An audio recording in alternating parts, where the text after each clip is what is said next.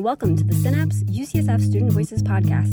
I'm Victoria Turner, Synapse's editor in chief and graduate student in the UCSF Neuroscience program. In this podcast, UCSF students and trainees chat with people who are making waves in science, journalism, literature, and more.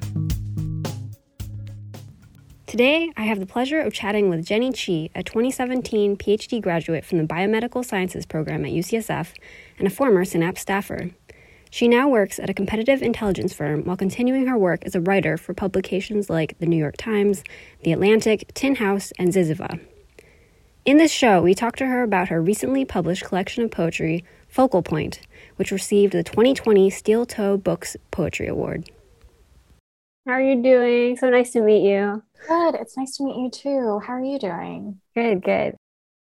So it seems like you've done several different genres, right? Poetry, um, journalism, the cartoons, and essays as well. So, what, how do those speak to you in different ways, and which one do you lean towards nowadays? Yeah, it changes over time. Like, definitely while I was in grad school, um, I was obviously leaning more on like poetry to, I guess, deal with more of the personal issues and like like deal with my grief.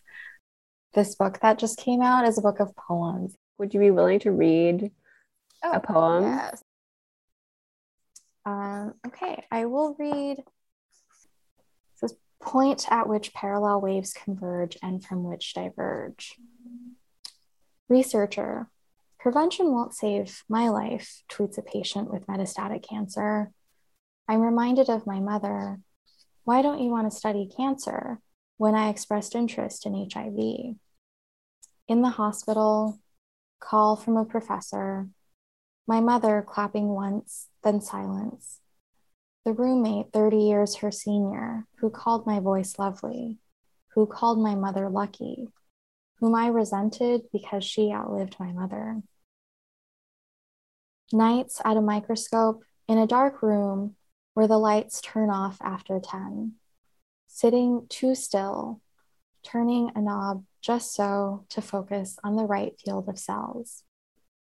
The 800 mice I've sacrificed this year, injecting cancer, harsh medicine into their soft, warm bodies, hating them for biting me, but understanding, stroking their white fur in apology, covering cages with paper so they can't watch their sisters die but I can. And I see my mother in those graying eyes, eyes I refuse to donate because how would she see? And I think how cruelly futile all this erratically focused empathy. How brutal to learn why I couldn't save what I couldn't save.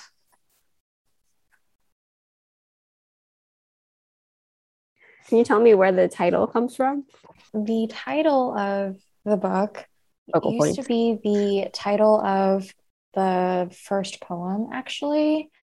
So, how this book is structured is I have that very first poem, kind of like an abstract almost. Mm. Um, and then I have four sections of poems. And like, I actually wrote that first poem sort of towards the end. And it was reflecting on like both the definition of a focal point, like in optics, which mm. is now the title of the first one, um, point at which parallel waves converge and from which diverge.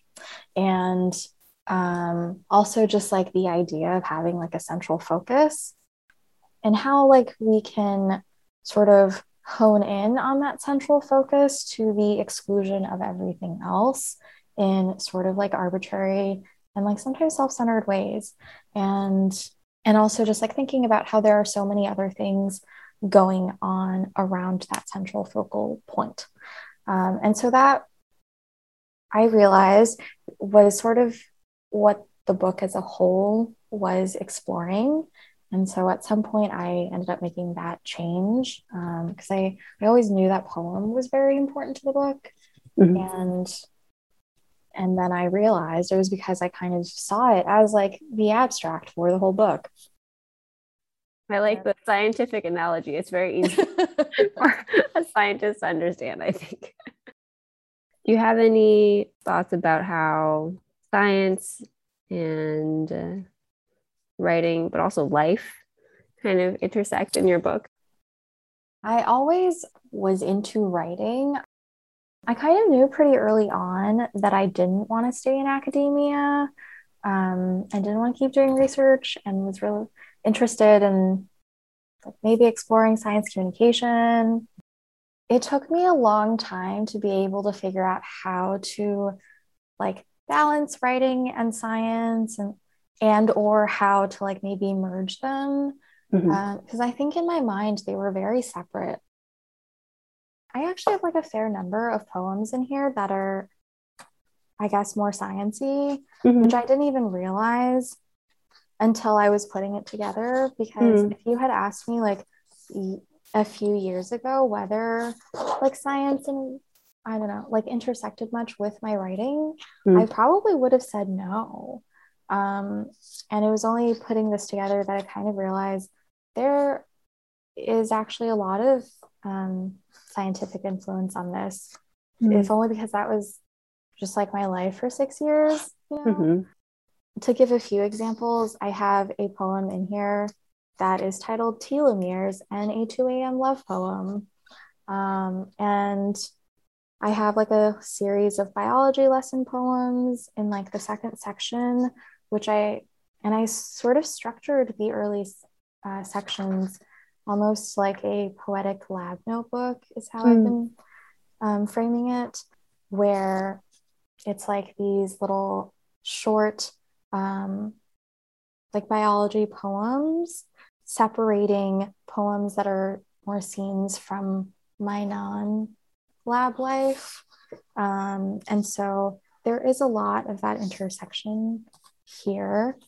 Because in the end, I think as much as I might have viewed my writing and science lives as being kind of separate, they're not really. Like, as much as you try to separate things, like, it's all part of like the life that I'm living. Mm-hmm. So it's I think it's challenging um, and probably not even desirable to keep things so separate.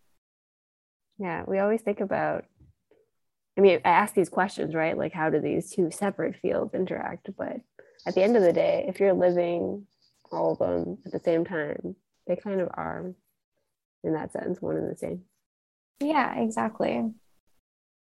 What was it like going from writing these individual pieces and turning them into a collection? You said you had some organizational structure. Did you know going in that you were going to turn it into a collection? Absolutely not. I um, had no intention when I started grad school of like being a professional poet in any way. Mm. Like, um, I just didn't think that was realistic. Like, I went into STEM in part because I didn't think I always kind of wanted to be a writer, but I never thought that was like a realistic path to pursue. Mm-hmm. And so, like, um, especially just like being like the only child of Chinese immigrants who like mm-hmm. Also like went through the Cultural Revolution in China, just had a yeah a hard time. But I I used to go to this workshop that was run by one of the physicians out of his mm-hmm. office. I think he still does this. It's just been over Zoom during the pandemic. Hmm. Um, but his name is David Watts. He's like in that building over the Starbucks mm-hmm. talking about. And he like ran this workshop every just like once a week. And so I like started going like in my second year grad school as well. It, like a lot of the folks in this group are older. And so it was kind of nice because they had more of an intimate like familiarity with grief than most people like my own age. And mm. so I could find like some sort of space for that there. I think after like a few years of going, uh, David just turned to me after a workshop one day and he's like, "So, like, where's where's your book?" I was like, "What book?" But I had been like starting to become more serious about like a writing career of some kind mm-hmm. over the course of that period. Mm-hmm. Um, and so, like, I started putting it together into a collection after after that. I do feel like I'm more able to like call myself a writer now because mm. of it. Because it always, like before, so many people, I think, say that. And if it feels like if you don't have a major publication, people don't take that seriously. I still have like a full time day job that's in right. STEM, so it's right.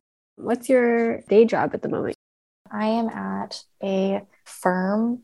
And so we work with these other companies to more or less write like white paper type reports summarizing all the latest developments in like specific indications. Mm, I see. So that is a form of science writing. It is a form of science communication, just like not with like the public as the target audience. I definitely don't feel like I'm able to pursue writing exclusively, I guess. Mm-hmm. But I do now view it as like a full career mm-hmm, instead mm-hmm. of like a hobby. Right. It's definitely something that I'm like actively working on. And published. that helps cement it for me. As the current editor of Synapse, I'm really excited to kind of hear about your experiences a little bit. Yeah, I was so heavily involved with Synapse when I was there. How long were you working with Synapse? Probably three or four years. I want to say I started like my second year of grad school because obviously we don't really do that much first year. I I ended up like starting off with Synapse just by like publishing my little cartoons there. I think it was like just called BMS cartoons because I was in BMS. And then I did some like little medical mythbuster cartoons from there. And I just took on more and more assignments. I have found, or I've grown to appreciate that some of the humor pieces we get, they're they're similar in a sense to cartoons in that they shed light on what being a grad student is really like and some of the harder parts of science, which is totally separate from scientific papers, which are so glossy and cleaned up. And you don't mm-hmm. see all the the hard daily struggles that you have. Um, yes, but totally. it's a it's a very sympathetic way to look at them. I think when I'm laughing at a cartoon, I'm like crying a little as well, but I'm enjoying it. I feel that. I also enjoyed like journalism in that time because I I kind of like deep diving into topics for short periods, mm. like a shorter version of like grad school, I guess, in that way.